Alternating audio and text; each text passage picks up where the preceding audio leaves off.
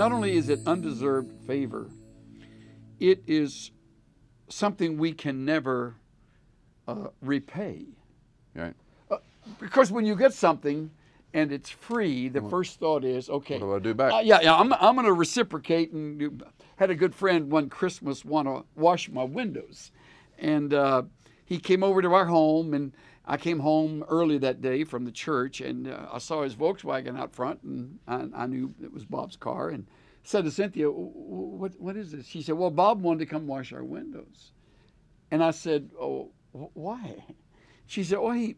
He wanted to give us this as an early Christmas gift because he loves us. And I said, Well, uh, where is he? She said, Well, right now he's upstairs. So I ran upstairs and he was outside doing the windows. And I said, Hey, Bob. So we opened the window and he said, Hey, uh, Merry Christmas a little early. And I said, Well, thank you. Tell you what, why don't you do the outside and I'll do the Ah, ah, inside? okay.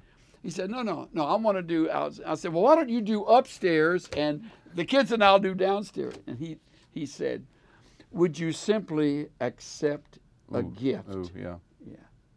And it really stung because we're back to being responsible. We're, we're proud. Yeah. We're proud. It's hard to receive. Yeah. Now, Now, now I want Bob's number. Can you yeah, right.